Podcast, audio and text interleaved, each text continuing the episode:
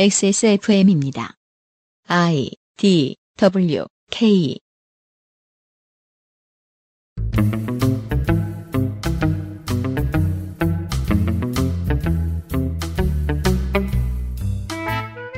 그것은 알기 싫다 특별 기획. 2019 국정감사 기록실. 여성가족위원회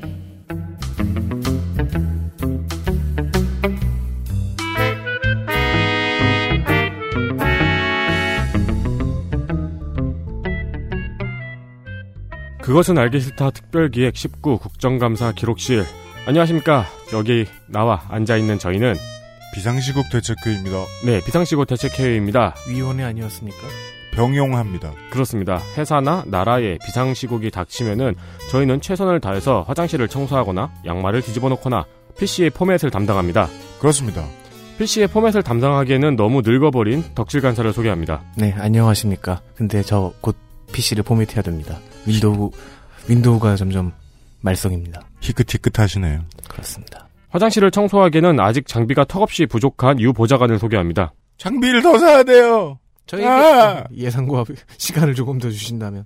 예산과 시간을 조금 더 주신다면 어, 화장실을 새 것처럼 만들어 놓겠습니다.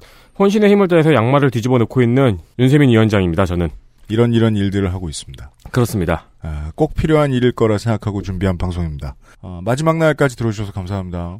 광고를 광고하세요. 트루 패밀리 컴스테이션에서 도와주고 있는 XSFM 19 국정감사 기록실.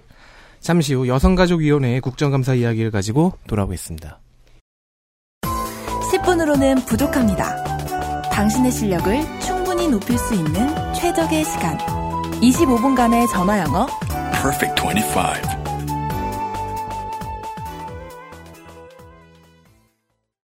콕 집어 콕. 믿어도 되는 김치를 찾을 땐 콕 집어 콕. 햇서 빙진 김치 재료부터 공정 유통까지 안심. 직접 구매한 재료로 만드니까요. 그러니까 김치가 생각날 땐 콕 집어 콕. 트루 패밀리 반려동물은 가족이지요. 고품격 반려견의 간식 트루 패밀리. 오랜만에 하니까 이 얘기를 다시 한번 드리겠습니다. 고양이를 가지고도 그 먹여 보았습니다. 몸에 나쁠 것은 없기 때문에. 그렇지만 고양이 10마리 중 3마리 정도는 이 간식을 원하지 않았으므로 고양이용이라고 표기하진 않기로 했습니다. 그 진짜 신기했는데 저가 요즘 이제 고양이를 같이 놀고 있는데 육포를 만들어줘요. 네. 근데 닭가슴살로 만든 육포는 엄청 좋아하거든요. 음. 닭다리살로 만든 육포는 안 먹더라고요. 식성 대단하네요. 근데 그걸. 찾아보니까 음. 기름이 많아가지고 안 먹는 고양이가 있다고 하더라고요. 음. 네. 지방 함유량을 그 용케 알아내죠. 세 가지 성분으로 구성된 세 종류의 상품이 있습니다. 햄버거 스테이크 슬라이스 제품도 있고요. 두 개 이상부터 50% 할인되는 패키지를 준비해두고 있겠, 있겠습니다. 음, 뭐라고 해야 될까요? 준비해두고 있습니다. 있었습니다. 있겠습니다? 가지고 있고 앞으로도 가지고 있을 거예요. 네. 많이 살수록 유리합니다. 당신의 반려견에게 좋은 간식을 주세요. 음, 네. 어, treat용으로 적합합니다. 네. 잘 부시면 부서집니다. 아, 곧 할로윈이라서 trick or treat을 얘기하는 줄 알았네요. 아, 그 treat 말고요. 음. 이 treat은 맨날 해줘야 됩니다. 여성가족위원회입니다. 네, 여성가족부를 소관하는 여가위는 타 위원회의 국감이 거의 끝나면 시작하여 이틀 만에 감사를 진행하고 위원들이 타 위원회와 겸임해야 하는 구성상 깍두기 위원회입니다. 이번 주 수요일과 목요일 이틀간 여가부, 양성평등교육진흥원, 청소년활동진흥원, 청소년상담복지개발원, 건강가정진흥원, 양육비 이행관리원, 여성인권진흥원을 감사했습니다. 건강가정진흥원과 양육비 이행관리원은 동일한 어, 조직입니다. 일부의 소관부처 외에도 관련이 있다면은 교육부, 법무부, 국방부, 문체부, 농림부, 보건복지부, 노동부 등 7부의 실태까지 조사할 수 있어 가동 범위가 넓은 것처럼 보인다면 착각입니다. 현장 시찰 빼면 감사를 하루밖에 못한다니까요.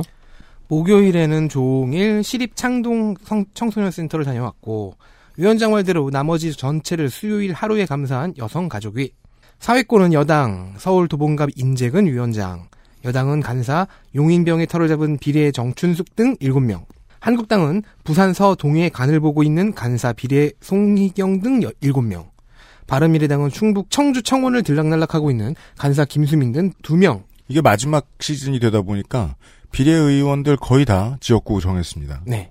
아, 송희경 의원 부산 서구에 갔군요. 네. 서구 동구. 그래서 경선을 거치는 것이 훨씬 더 무서운 싸움이 될 겁니다.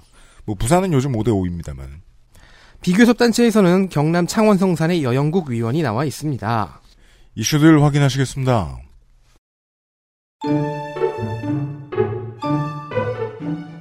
이슈 하나. 세계의 회사 3년의 반전. 민주당 신경민.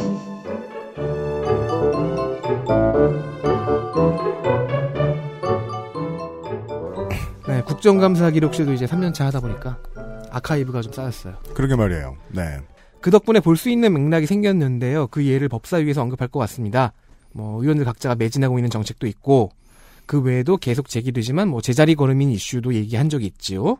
여가위에서는 2년 전에 처음 제기됐는데 알고 보니까 실상은 조금 달랐고 다시 알아보니까 반전이 있었던 이야기가 있습니다. 뭡니까?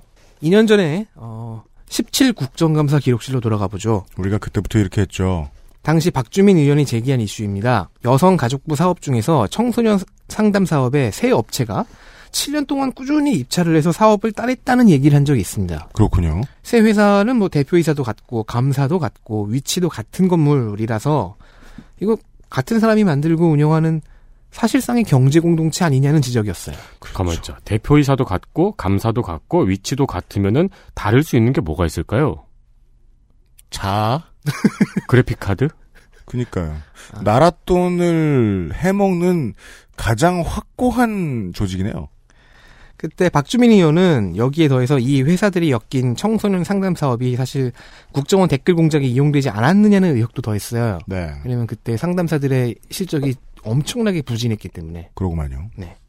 그래서 여가부가 감사를 들어갔답니다. 그 감사 결과를 접하면서 2년 전에 있었던 약간의 오류를 수정할게요. 이 세 회사는 사실 상담 사업을 수주한 게 아니었습니다. 우리는 그렇게 얘기했었지만 상담사들이 쓸 노트북 공급을 수주한 것이었죠. 별걸 다 수주할 수 있네요. 이때 한 명당 한 달에 평균 두 건 정도 상담을 한 주체는 이 세 회사가 아니라 상담사들이었습니다. 그럼 의혹이 두 가지죠. 네. 이렇게 나뉘죠. 세 회사의 정체는 무엇인가? 그리고 상담사들은 대체 왜 이렇게 실적이 저조했나? 한 달에 두 건. 사설 탐정급입니다. 댓글 조작한 거 아닌가? 새 회사가 노트북 공급을 시작한 시점과 상담사 17명을 증원한 시점은 2011년 조윤선 장관 때입니다. 그 여기 있는 사람들 그 저 대출 대환 심사 업무에 집어넣으면 되겠네요.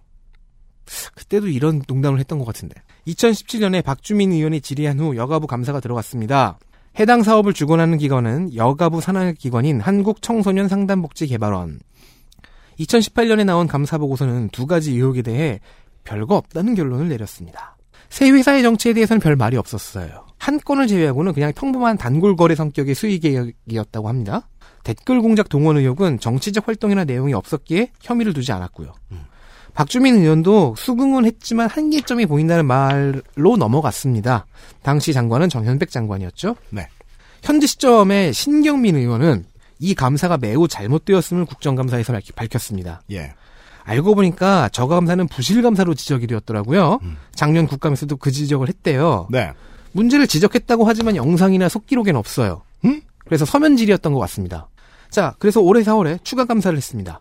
아, 아마도 장관은 진선미 장관이었겠죠.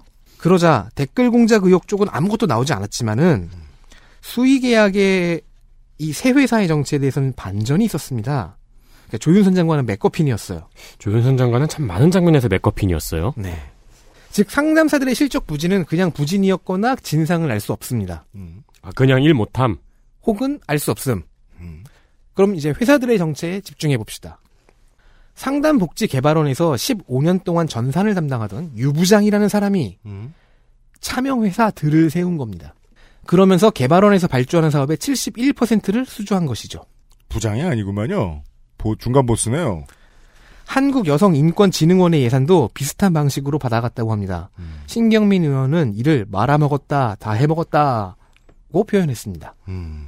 유 부장은 어, 경찰 조사가 시작되자 외국으로 튀었다고 합니다. 튈 만큼 모았나 봐요. 얼마 모았는지 모르겠습니다만. 그리고 현재 상담복지개발원의 이기순 이사장은 2017년부터 여가부의 청소년 가족 정책 실장이었다가 이사장이 되었어요. 음. 즉현 이사장이 연관되었을 가능성도 있는 것이지요. 이건 뭐 조직의 역사가 얼마나 됐다고 이런 사람들이 벌써 나오나요? 그러게요. 즉 2018년에 1차 감사가 부실했던 겁니다. 네. 신경민 의원은 감사를 감사하라는 그 감사원 국감에서 들었던 말을 했고 네. 장관의 답변 청취는 거부했습니다. 아, 네. 이건, 이건 올해 특수한 경우입니다. 네. 장관이 하는 말을, 그 보통은 감사해 오면 장관을 질책하고 장관이 땀 흘리면서 답하고 이것을 의원들이 즐기고 이런 가학과 피학의 관계가 있는데 가끔 토론도 하고 이것이 역전되었죠. 여가부 여- 그 이번에 여가위원회 저 감사에서는 장관이 말하면 의원들이 싫어합니다. 네. 말씀을 안 하시면 안 될까요? 이러면서 예 간청합니다. 금년에 이정옥 장관은 여야 의원들로부터 업무 파악과 답변 태도로 인해 크게 질타를 들었기 때문입니다. 네 잠시 후에 살펴보실 수 있을 겁니다. 이슈가 많지 않지만 아, 장관이 여러모로 주인공입니다. 어, 이런 거는 사실 나라장터 좀 들락날락 하시는 분에게는 좀 익숙하죠. 아예 수주가 나올 때 되게 황당한 수주들이 많이 있어요. 아예 수주가 나올 때 한 회사를 겨냥한 조건으로 거는 경우가 있- 거는 경우도 있고요. 예. 그리고 진짜 웃긴 경우에는 뭐 전에 이 수주를 맡았던 경험이 있는 회사만 이제 입찰을 넣을 수 있는데 그 회사가 대한민국에 두 개밖에 없고 그 두 개의 회- 대표가 같은 경우. 조달청 공무원들이 나 아는 사람 손 네. 뭐 이런 식으로 하는 것처럼 보일 수 있단 말이에요. 네. 네네네. 음. 저는 어, 정춘숙 의원이 여가부에서 하는 활동이 보통의 다른 이제 시민단체나 아니면은 언론사의 젊은 기자들이 지적하는 것에 비해 이제 그 격이 있고 네. 깊이가 있다라고 생각하는 이유가 뭐냐면 정춘숙 의원이 지적하는 사실이 시정되면 오늘이 수정되는 게 아니라 미래가 바뀌어요. 그렇습니다. 여가위에선 그렇습니다. 이슈 둘 국제 결혼 홍보 영상 민주당 정춘숙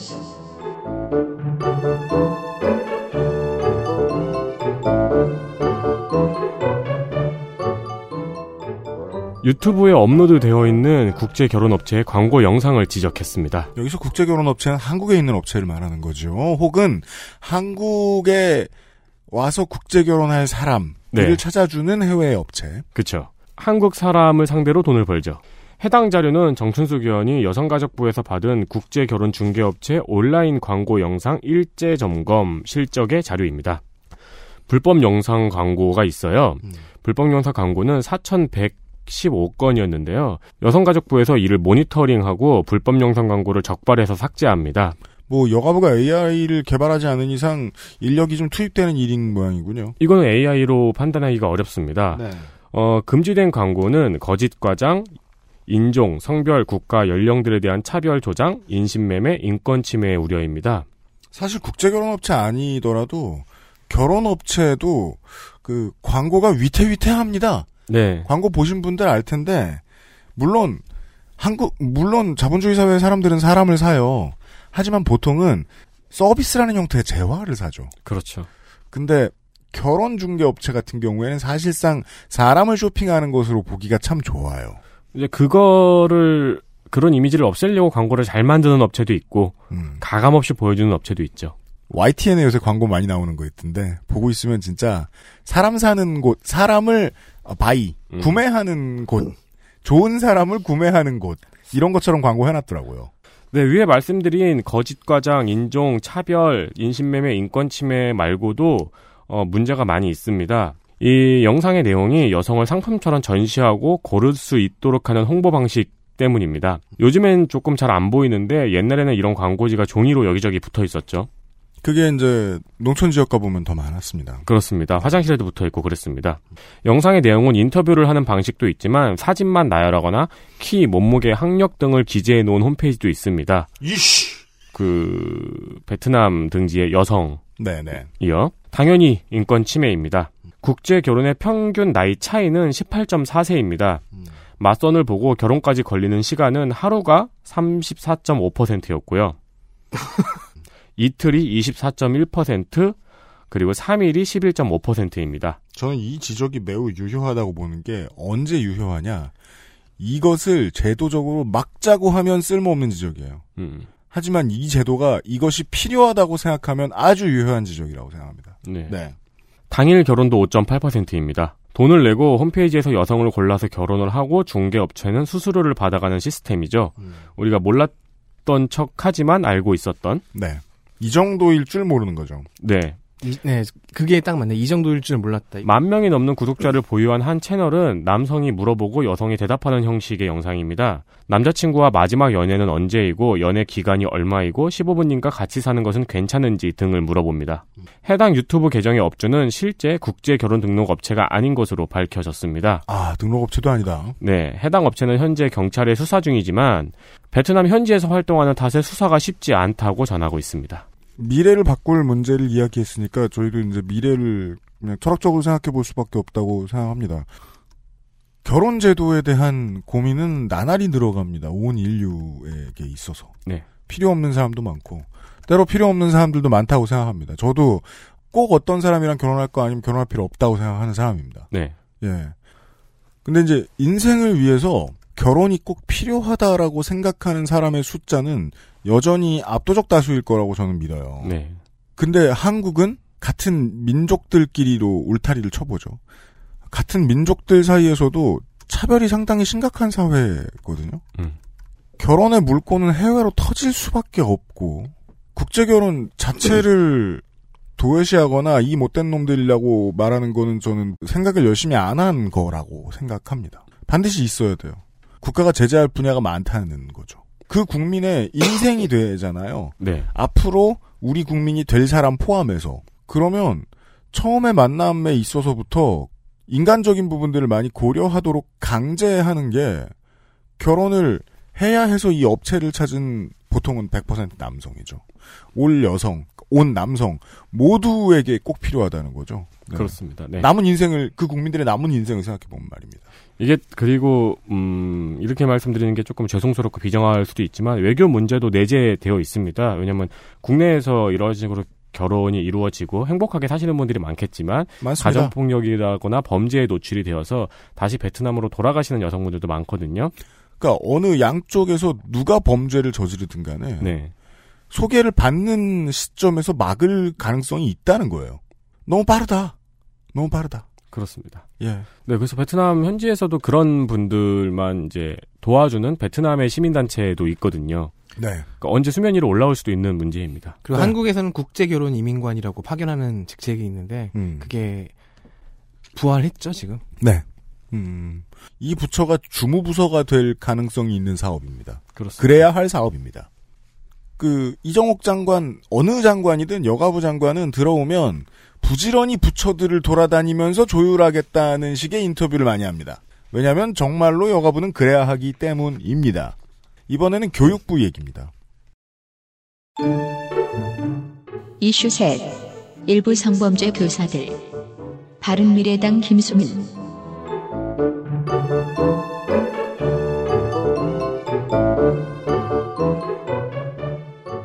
김수민 의원실은 교육부와 전국 교육청에게서 방대한 자료를 받아서 정리한 작업을 했습니다. 그 자료의 내용은 최근 5년 동안 2015년부터 금년 6월까지 성범죄 정- 징계를 받은 교사의 숫자와 그 유형이었습니다. 약 5년 동안 총 686명의 교사가 성범죄로 징계를 받았네요. 많기도 하군요. 가장 많은 유형은 성추행과 성희롱이었습니다. 피해자의 60%는 학생이었고 고등학교 교사가 가장 많은 가해자였습니다. 인구가 가장 많은 서울과 경기의 가해 교사 숫자가 가장 많았대요. 보통 많이 하, 지 않는 얘기인데 어, 40%의 피해자들 중에서는 학부모님도 있고요. 네. 음, 같은 선생님들도 계세요. 교직원도 있습니다. 그럼 이들은 어떤 징계를 받았을까요? 그러니까 피- 교직원 피해자들 말고 가해자들이요. 서울과 경기는 합쳐서 293건인데요. 그 중에서 파면과 해임이 186건입니다. 63%가 중징계를 받고 교단을 떠났습니다. 네. 전국 평균으로 봐도 중징계는 686명 중 400건, 558%입니다. 그런데 대구와 경북은 60, 합쳐서 68건인데 그중 중징계가 32건, 47%입니다. 이건 교육청의 성향이죠. 그렇게 파악할 수밖에 없죠. 17개 시도 중에서 세종과 제주같이 표본이 굉장히 작은 경우를 합쳐도 세종과 제주는 10건 이하예요. 네. 음. 그래도 낮은 비율입니다. 20명 중에서 8건만 중징계를 받은 강원도 정도가 이보다 낮은 수치입니다. 강원, 대구, 경북쯤 짚을 수 있겠군요. 강원도는 20명이라고요. 근데 네, 알겠습니다.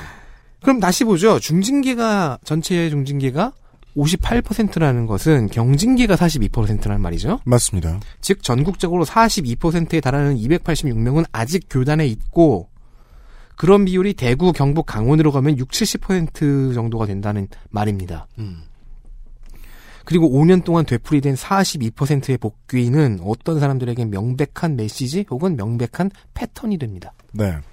제가 부모라면 100% 해임을 원할 것입니다. 네. 이건 물론 뭐 법만으로 끝나는 경우가 아니고 자체 감사가 더 중요한 케이스이긴 합니다만 해임이나 해직 같은 거는 자체 감사를 할 때 혹은 법의 입장에서 이것을 보고 있으면 억울할 교사가 있다는 가능성은 분명히 생각해야 되거든요. 그렇죠. 말에 아다르고 어다른 것 때문에 이렇게 된다거나. 음. 근데 그렇게 억울할 케이스는 주인공이 되면 안 돼요. 뭐 한, 뭐 5%, 뭐 5%자, 뭐 10%면 10%다. 그래서 뭐 재심을 해달라고 했거나, 재심을 했더니 징계가 줄어든다거나, 이럴 수 있잖아요? 네. 생기면 또 신문에 크게 나요, 보통. 그죠. 네. 이런 일이. 왜냐면, 피해자가 되는 것만큼이나, 가해자가 아닌 사람이 가해자가 되는 것도 인생에 큰 상처를 남기기 때문에. 네. 근데 제가 하고 싶은 얘기는 그게 아니에요.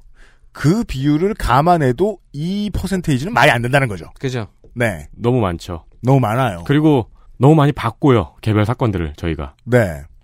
그러니까 90년대에 중고등학교를 다녔던 입장에서는 선생님의 부덕 때문에 생길 수 있는 문제들을 그냥 포기하는 연습을 하죠. 네. 12년 동안. 네. 근데 우리 아이들도 그러길 바랄 부모가 어디 있겠어요. 그 교육청이 뭐 아니 교육청이 민선인 효과는 이런 데서 드러나야 되는데 네. 아닌 것 같아요. 음. 네. 그리고, 그리고 또 이 점에서 하나 짚고 넘어가야 되는 게 미국의 드라마 같은 데 보면은요. 어떤 공무원이 잘못을 해서 잡혀 들어가게 생겼다. 막 경찰이 조사를 하게 생겼다. 네. 그러면 해당 공무원 노조가 파견한 변호사가 나옵니다. 그렇죠. 경찰이 뭐 비리를 저질렀다. 그렇다 하더라도 경찰 노조에서 그렇죠. 노동 협력관이나 내사과대 변호사들. 조합의 싸움으로 네. 번지는 거예요. 이게 정치적으로 옳아요. 음. 다만 변호사를 좋은 변호사로 쓰는 건 적법하지. 근데 문제는 교총의 임원들이 교육청의 공무원들한테 직접 전화를 한다는 거예요. 특히나 비위 사실이 있는 그 교사들의 경우에는 교총의 입김이 교육청에 작용을 합니다. 이게 제일 큰 문제예요. 네. 그러니까 변호사를 대줘야 되는 건에 로비를 하는 거죠. 이상하게 성범죄에 연루된 교사들이 많이 살아남는다. 그 저는 교총에 대한 조사들을 국회가 좀 해봤으면 좋겠다는 생각이 듭니다. 음. 제가 알고 있는 패턴은 으레 이렇거든요. 네. 교총과 교육청. 또 문제 중에 하나는 여가부는 교육부는 교육부에는 당당하게 이것저것 해달라라고 얘기할 수 있어요. 대학교 내의 문제다. 네. 그러면 근데 지방교육청에는 좀 띄엄띄엄합니다. 음. 실제 권한이 없습니다. 그 외국에서 경찰 나와가지고 잡아가는 거 보면은 맨날 freeze freeze 그러잖아요. 왜요? 그 이렇게 꼼짝하지 말라고. 아 freeze, freeze. 예, 예. 난 please라 그래. 약간 비슷하게 총을 됐어요. 들고 제발. 둘 중 뭘까 생각하고 있었는데. 그렇게 영화를 보면서 저거는 얼어붙으라는 뜻이겠지. 그리고 옆에서 땡 해주면 풀릴까? 아 네. freeze please. 제발 꼼짝 마. 그럼 반드시 잡아갈 거예요. 안 웃기다는 음. 제목으로라도. 이슈 넷 성범죄자 취업 제한 확대 민주당 표창원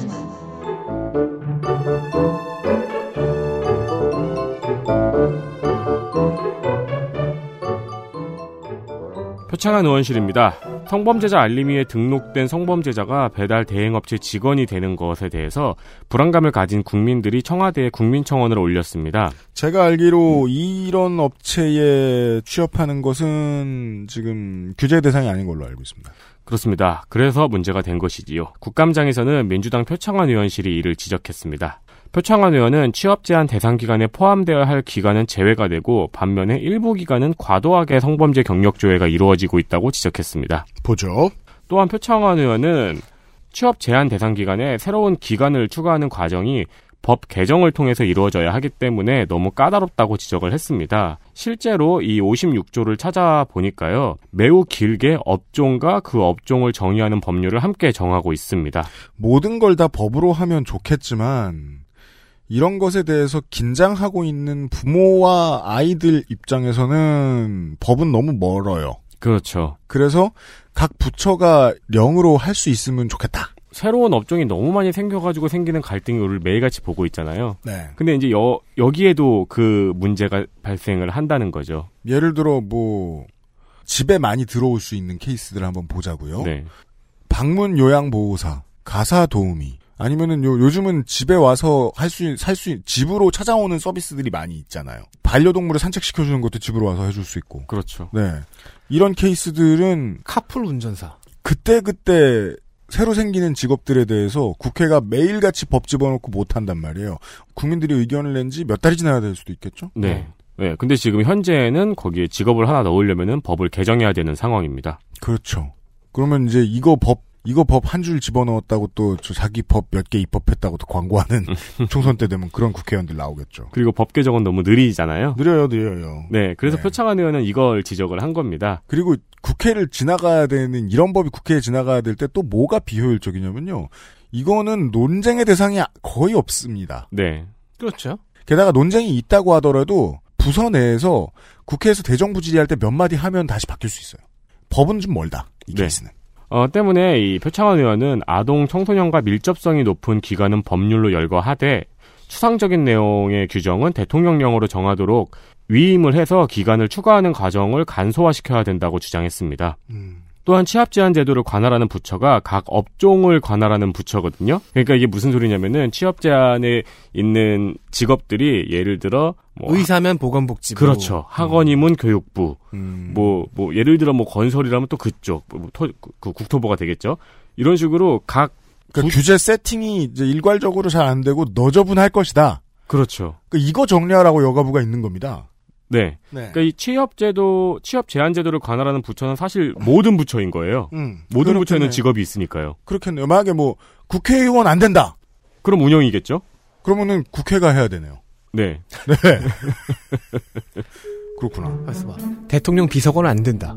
그럼 민정수석실에서, 그렇죠. 그렇죠. 네, 청와대에서, 그렇죠. 그러니까 엄청 비효율이죠. 음, 그렇기 때문에 이를 하나의 컨트롤 타워로 만들어야 된다고 얘기했습니다. 음, 여가부가 하면 좋은 일이네요. 네, 그러니까 음, 관찰을 잘 하고 대안 지시를 꼼꼼하게 한 것처럼 보입니다. 저는 이제 모든 의원실에 다 작년에도 했던 얘기인데 모든 의원실에 다 여가위 전용 유닛 비서관을 두고 있지는 않거든요. 네, 사람이 적으니까. 네. 근데 저는 표창원 의원실에 여가위 전문 비서관이 누군지도 알고 있어요. 젊은 분인데 네, 어, 공부 깊이 하셨네요. 그러게요. 네. 꼼꼼합니다. 네. 광고를 듣고 돌아오겠습니다. XSFM입니다.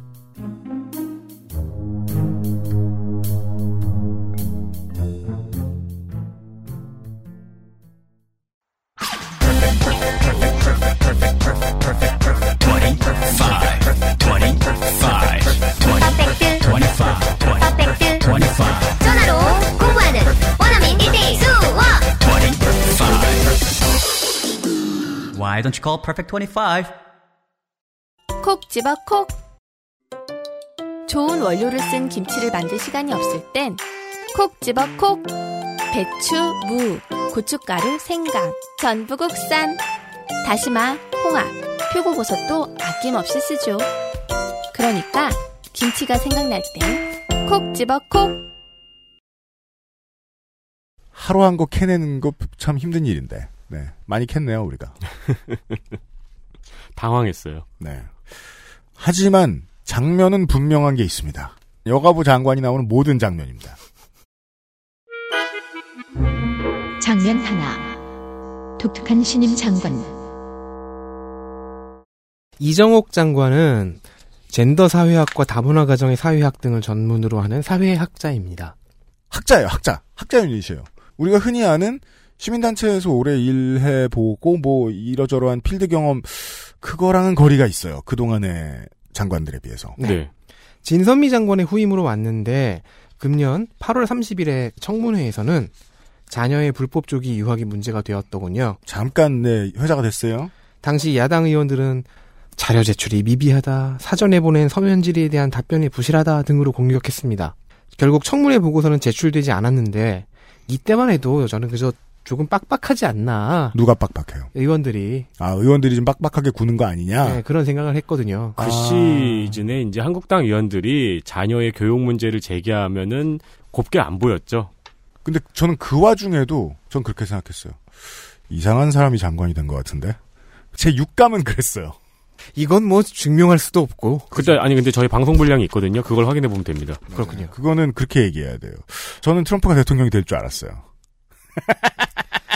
아, 이, 유펠레? 아, 참. 유펠레가 과거를 채스탁하고 있는 것 같은데. 맞습니다. 이번 국감에 나온 이정옥 장관은 여야 양쪽에서 공격받았습니다. 모두가 싫어했습니다. 태도가 무기력하고 원한 얘기만 한다는 거죠. 그러니까 태도가 오만하거나 불손하거나 뭐 이럴 수는 있어요.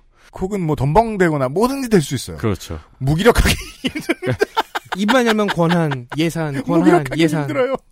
그러니까 이제 막 뭐 뻔뻔한 사람이 앉아 있거나 어디 되게 Beavis and Butt-Head 같은 사람이 온 거예요. 네. 나- 지금 저와 같은 거죠. 권한. 지금 제 상태와 같이. 무기력. 예산. 아, 여영국 의원이 옥상에 침 뱉고. 아 이거 민정수석이 Beavis and Butt-Head 짤 찾아야 되잖아요.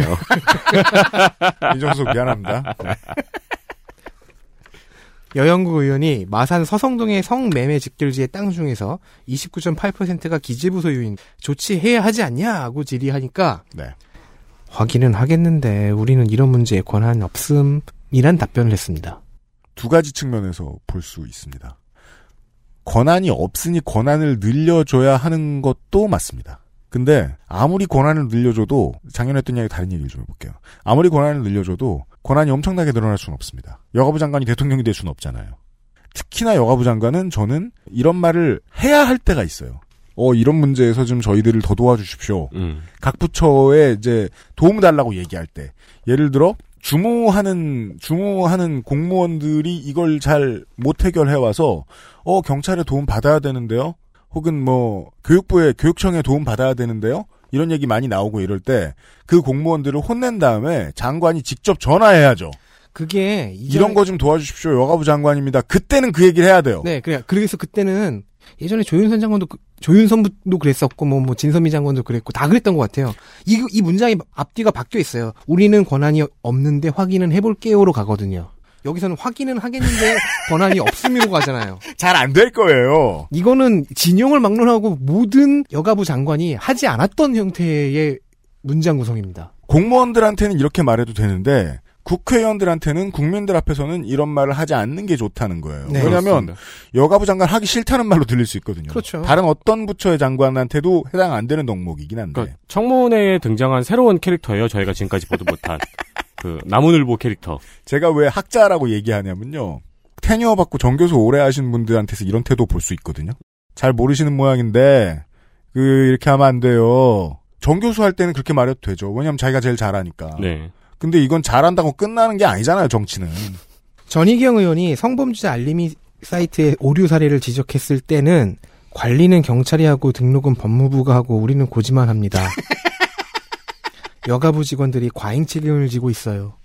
이씨 이거 이거 5, 6년 전에 우리가 많이 들어보던 말 아닙니까? 컨트롤 타워는 우리가 아니다.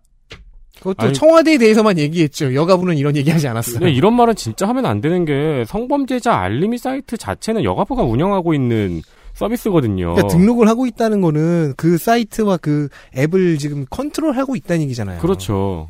그러니까 과- 경찰이 잘못된 주소를 줬다 이건데 음. 그래서 잘못된 주소가 고지가 됐다 이건데 그래서 여기 앉아가지고 국정감사장에 앉아가지고 그건 경찰이 잘못한 겁니다. 이런 말을 하는 장관이 어디 있어요? 그러니까 경- 말을 할 거면 경찰과 좀 더 협조를 잘하겠습니다라고 해야죠. 오늘 제가 소개 안 해드린 것 중에서 위원장께서 준비를 해주셨던 그 경찰이 성범죄자 주소 잘못 알려주는 바람에 네. 경찰에서 받아온 자료를 여가부가 그대로 알림이에 올렸다가 피해자가 나온 네. 사례, 가해자로 지목된 피해자가 나온 사례에 대해서 얘기가 오늘 지금 그 분량상 잘렸는데 만약에 그 케이스에 대해서 국회의원들이 위원들이 질의를 한다 여가위 위원들이 그럼 여가부 장관은 아 확인을 해봤어야 되는데 잘못했습니다. 경찰에도 좀 더 주의를 기울이도록 협조 공문도 띄우고 뭐 경찰청장도 만나서 얘기를 해보겠습니다. 라고 해야죠. 네. 그건 경찰이 하는데요? 이게 이제 원칙이 이러니 난 잘못 없어라는 생각만 하고 있는 태도죠. 아니 들어온 지 한 달 된 장관이 어떻게 태도가 이럴 수가 있는 건지 모르겠어요. 네, 그래서 그 외에도 신, 10년 일한 사람처럼 굴잖아요. 그 외에도 신보라 의원 앞, 앞서서 소개해드렸던 뭐 표창원 의원 이런 사람들의 질의에서도 똑같은 형태가 벌어졌어요. 음. 그 김연아 의원 같은 경우에 그럴 거면 그만두라는 얘기까지 나왔거든요. 김연아 의원은 조금 주로 그렇게 말해요? 네, 이번 시즌에 좀 화가 좀 많이 올라가 네. 있으니, 있는 상태니까요. 어, 왜 화내? 예, 화냈더니 원내대표가 예뻐하니까. 음. 네. 그 유 보좌관이 작년에 말한 것처럼 여성가족부는 권한보다는 컨트롤 타워의 역할을 하는 부서인데 1차원적으로 관할 자체는 다른 부서에 있다는 대답을 계속 반복했습니다. 음. 어, 이에 대해서 야당의 의원들은 거칠게 항의를 했고요. 음. 여당의 의원들에서도 권한이 없다고 항의하러 오신 것 같다고 지적했습니다. 네. 그러니까 뭐라고 한 것 같지만 여당 의원들이 되게 좋게 말해준 겁니다. 이쯤 되면. 그 심지어 그 정춘수 의원 같은 경우에는 여성가족부 권한이 어디까지인지 우리 다 알고 있으니까 설명 안 해주셔도 돼요까지 말했어요. 정확한 지적인 게 정춘숙 의원처럼 피해자들을 항상 만나고 그런 조직을 운영해야 하는 일, 즉 필드에서 장군 일을 오랫동안 해온 사람이 보기에 이 학자가 너무 우스울 거예요 지금. 여성의 전화는 무슨 권한이 있어가지고 피해자를 그 오랜 시간 동안 지켰나요? 막 그 그 전날까지 때리던 남편이 찾으러 오고 그러는데 그 보호해주는 일 자기들 권한을 밖의 일인데 왜 했어요 여성의 전화는. 그러니까요. 이제 인선한 청와대 입장에서 얘기를 해보면 이번 국회의 마지막 장관이고 곧 갈릴 가능성이 커요 제가 보기엔. 근데 한 1년 정도 장관, 1년에서 6개월 정도 장관을 한다 치죠 이정욱 장관이. 그러면 청와대가 원한 건 이 사람의 역할은 저는 메이저한 한 가지밖에 없다고 봅니다. 전쟁 범죄 피해 할머니들 관련된 사업을 추진해달라. 지금 음. 이거 하나의 역할로 온 것 같아요. 제가 보기에는. 음. 음. 네. 그리고 진선미 장관도 지역구 돌보러 관둬야 했고, 네. 어, 그래서 대타, 뭐, 한두 타석 들어서 대타 정도로 집어넣은 것 같은데, 그렇다고 해도 오해를 크게 한 것 같다, 이 사람에 대해서. 혹은 한두 타석 대타여서 나는 그냥 대충 하다 갈래. 혹은 이제 그, 누구 백으로 들어왔는지가 궁금해야 되겠죠. 이거 천거해준 놈 나와. 근데 아 저는 아직도 판단을 못 하겠는 게 그러니까 신보라 의원이 어떤 이슈를 했냐면요. 예. 아이돌 보미들의 성매매 알선 혐의, 금융사기 혐의 등의 전과가 발견된 사례를 얘기하면서 음. 이거 어떻게 해야 되지 않냐라는 음. 얘기를 하니까 원천 차단할 개선 대책을 찾을 수가 없다라는 얘기를 했어요. 파업이다. 나는 모르겠다죠. 음. 그래서 신보라 의원이 어이가 없잖아요. 네. 다시 우회적으로 기분 안- 장관 기분 좀 덜 나쁘게 음. 이런 저런 방법도 있지 않겠냐라는 아, 식으로 말을 했거든요. 노무현 대통령 화법. 다시 답해 보세요. 그렇게 힌트를 주는데도 돌봄 서비스 노동자의 인권도 중요하다는 얘기를 하고 있어요. 지금 범죄 이력이 있는 돌봄 서비스 노동자 얘기를 하고 있는데 그 사람들의 의견도 소중하다는 인권도 소중하다는 얘기를 한 거예요. 그 나이브한 대답이죠. 자. 인권이 안 중요하다는 게 아니고. 그래서 인재근 위원장, 뭐 재윤경 의원, 김성원 의원은 질의의 본질을 알아먹 지켜라. 초점이나 요점에서 어긋난 답변을 하지 말고 말 좀 알아먹어라 라는 얘기를 했, 고요 송희경 의원 같은 경우에는 이렇게 이 자료들 여가부 직원들의 피와 땀으로 만든 것입니다 라는 말을 했는데 이건 자료 좀 제대로 파악하고 오라는 말을 돌려서 한 거죠. 그렇죠. 이 그 와중에 장관은 답변 시간이 질의 시간에 포함되는 건지 몰랐다는 말을 하고 있었습니다. 대단한 사람이네요. 네. 권한이 없는 여성가족부이기 때문에 하지 않은 행정처분을 보고 오해하고 욕하는 시민들도 많죠. 그렇죠. 네. 실제로 여성가족부에 대해서 인터넷에서 돌아, 인터넷에서 돌아다니고 있는 많은 비난 중에서 사실이 아닌 것도 많습니다. 뭐 사실인 분도 있- 사실인 부분도 있지만요. 어 근데 이 와중에 제가 계속 눈에 밟히는 것이 오해를 부추기는 것 같은 언론의 기사 제목입니다. 음. 그게 이번 장관의 태도와 함께 콜라보레이션을 이루면서 몇 가지 기사들을 만들었습니다. 오해가 쌓여서 지옥이 돼 있어요, 이 여가부가. 그렇습니다. 네. 네. 그리고 지금 장관의 태도는 대체 원인을 도통 짐작할 수가 없고요. 네. 이번 여가부 국정감사에서 나오는 가장 큰 사건은 사실 윤지호 씨와 관련된 사건입니다. 음. 윤지호 씨가 여성가족부에 신변 보호를 요청을 했었어요. 음. 경찰의 보호를 받기 전에. 네. 근데 여성가족부는 이 신변 보호에 예상을 할당할 수 있는 법이나 지침이 없었습니다. 권한도 없었고요. 네. 그렇기 때문에 차관이 자기의 사비로 익명으로 후원금을 냈고요. 음. 그 후원금을 돌려 돌려서 여가부에서 숙소를 지원한 일이 이번 국감에서 큰 의제로 떠올랐습니다. 네. 네. 큰 이제로 떠오를 거는 아니라고 보는데. 네, 그냥 사실은 그냥 해프닝이었는데 저도 큰 일이 아니라고 보거든요, 사실. 그러니까 그 증인이 차관이 아니요 증인이 아, 네. 가라일지 진짜일지 지원해주는 곳에서 알아볼 의무는 있긴 해요. 네. 그 지원해줘서 보호를 해줬다. 가란지 아닌지 출국하는지 아닌지 모르고 뭐 보호를 해줬다. 그 뭐 점쟁이가 아닌들 뭐 그쵸. 보호해줘야죠 어떡해요. 네, 아직 예. 몰랐을 때였어요. 그래서 그때는. 그 법규를 어기지 않으려고 개인적으로 음. 후원을 했고 이큰 이슈로 떠올랐을 때 좀 문제가 된 건 표창원 의원 얘기밖에 없어요. 아 그럼 진작에 좀 잘좀 대답해 주시고 자료 좀 보내주시지. 음. 그랬으면 이렇게까지 안 됐을 텐데라고 음. 얘기했거든요. 음. 그 말이 맞아요. 음, 대처치고는 적당한 것 같은데. 그러니까 저는 음, 네, 그러니까 여가부에서 이제 그 증인을 보호하기 위해서 머리를 써가지고 대처를 한 건데 그 뭐 좋은 방법은 아니죠. 왜냐면 개인의 사비가 들어갔잖아요. 음, 음, 음. 네, 뭐 15만 원 정도이지만 음. 예. 근데 이제 그걸 가지고 이번에 자유한국당에서 공격을 많이 했거든요. 음. 왜 이런 편법을 쓰느냐, 음. 그리고 왜 거짓말을 했느냐라는 음. 식으로. 근데 내용을 보면 저는 저게 그렇게 큰 일인가 싶어요, 사실. 근데 언론에서는 좀 어, 날카롭게 보도한다고 애썼나 봐요. 언론에서는 굉장히 자극적으로 네. 보도를 했죠. 여가부의 셀프 기부. 그 이거를 좀 어, 이게 딴 얘기를 하면서 마무리를 하게 되겠습니다. 언론 되게 많은 기성 언론인들 훌륭한 일을 많이 해온 기성 언론인들이 국민들이 언론 전체와 멀- 멀어지고 있다는 사실을 깨닫지 못하고 있어요. 아주 깨닫지 못하고 있어요. 우리한테 그 권력이 그 여론을 움직일 수 있는 권력이 여전히 우리한테 온전히 있고 어, 모르는 애들은 끼지 말아라라는 멘탈로 지금 계속 버티고 있는 것 같아요. 그렇게 뻗댈수록 점점 더 권력이 소셜이나 게시판으로 온전히 넘어가거든요. 음. 따라갈 생각을 해야지. 이 언론이 여가부 관련 기사에서 혹은 이제 젠더 이슈, 정치적 젠더 이슈에서 보여주는 가장 큰 잘못된 프로세스가 어, 실제로는 이 제가 아까 지금 얘기한 그 베테랑 언론인들 말고요. 젊은 언론인들한테서 비롯합니다. 이 젊은 언론인들은 남성인지 여성인지가 꽤 중요해요. 본인이 남성인 젊은 언론인, 본인이 여성인 젊은 언론인들이 기사들을 내보내는데 데스킹이 많이 필요한 기사들이 많아요. 정말 억울하고 정말 잘못된 것들을 지적하면서 성별 전체를 공격하거나 아니면은 사회 전체 자- 사회 전체를 공격하거나 근데 좀 과도하게 공격하거나 이런 기사들을 많이 내보내요. 자극적이고 과도하게. 그러면은 데스킹을 할 생각은 안 하고 교열팀에서 제목 지어주는 곳에서 제목만 더 야하게 뽑아서 내보내요. 네. 그러면 그 기자들은 자기 인생 최고의 실적을 올려요. 이게 반복됩니다. 조금만 더 배워도 그렇게까지 이상한 오- 이상한 방식으로 써내려 가진 않았을 기사들이 젊은 기자들을 통해서 이렇게 올라가면 현재의 인터넷 부서들이 좋아라 하는 것 같습니다. 음. 역시 이렇게 막, 막 분노해서 앞뒤도 안 보이는 이런 기사, 기자들이 이걸 써줘야 돼 이렇게 생각하는 것 같기도 합니다. 정치적 젠더 이슈가 실마리를 풀 생각은 하지 못하고 어, 언론의 매출의 희생양이 계속 되어가고 있다는 거죠. 그게 반복되고 있습니다. 그런 그 와중에 이런 놀라운 양반이 장관이 돼가지고 도대체 그러니까 하고 싶은 건지 아니면 뭘 모르는 건지 아니면 다른 꿍꿍이가 있는 것인지 모르겠어요.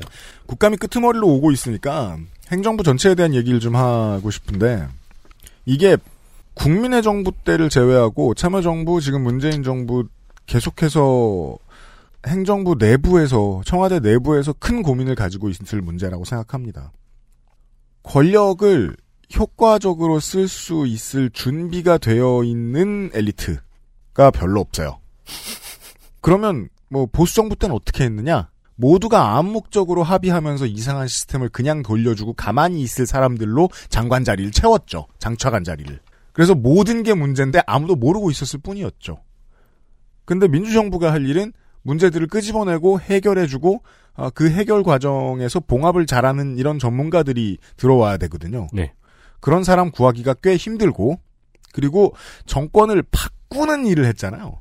정권을 바꾸는 일은 되게 많은 사람들의 공력이 들어가는 일이거든요.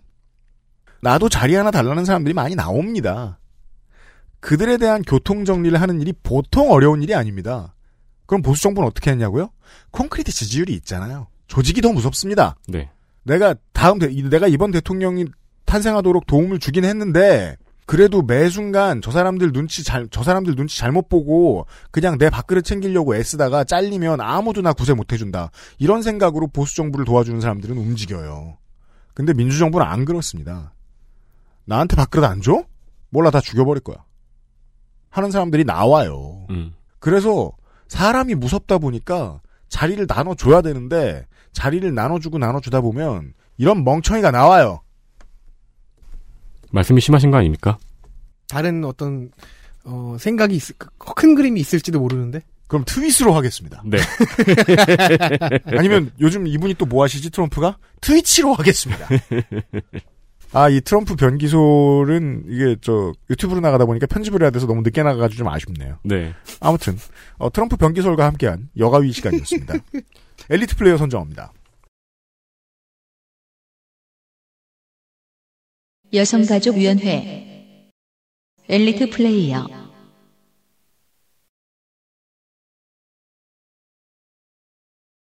더불어민주당 비례 전, 정춘숙 의원입니다. 간택 맞선으로 표현되는 그 불법 국제결혼 광고 얘기도 좋았지만 다른 의원들의 질의를 거들고 지원하는 방향도 있었어요. 이게 제일 무서운 게 그냥 그냥 대충 대충 말 얻는 것 같아 보이지만 그 이슈들을 다 한 번쯤은 생각해봤고 음. 생각해보지 않았던 이슈여도 지금 보고서도 의견이 떠오를 정도로 이 분야의 전문가란 얘기거든요. 고문 역할 하기 참 좋죠. 네, 그래서 존재감이 묵직했습니다. 용인에서 과연 어떤 승부를 펼칠지 궁금합니다 내년에. 네, 용인 병 수지 지역구죠. 그렇습니다. 아 본선을 뚫으면 한선교가 기다리고 있습니다. 네. 네. 여가위 실력자라고 매번 입이 닳도록 칭찬합니다. 네. 그리고 이번 국감에서는 소재도 신선했고 문제 의식도 충실했습니다. 자유한국당 비례 송희경 의원입니다. 어, 시연의 시는 작년에 베이비시터 자격증을 30분 만에 따왔잖아요. 네. 그런 퍼포먼스를 했는데 금년의 퍼포먼스는 서울 금천구 돌봄 서비스 아동 학대 사건의 피해 아동 아버지를 출석시키는 거였습니다. 네. 그래서 여가부가 비용 환불을 해주지 않았다는 지적을 이끌어냈지요. 음. 시연과 취재를 넘어서 퍼포먼스 만렙으로 다가가고 있습니다. 네. 어, 비례 송희경 의원 드래프트 1번 자유한국당 드래프트 1번 비례 송희경 의원은 부산 서구 동구가 유력한 것으로 이야기가 나오고 있는데 아 결정은 하지 않았군요. 아직 말을 안 하고 다닙니다.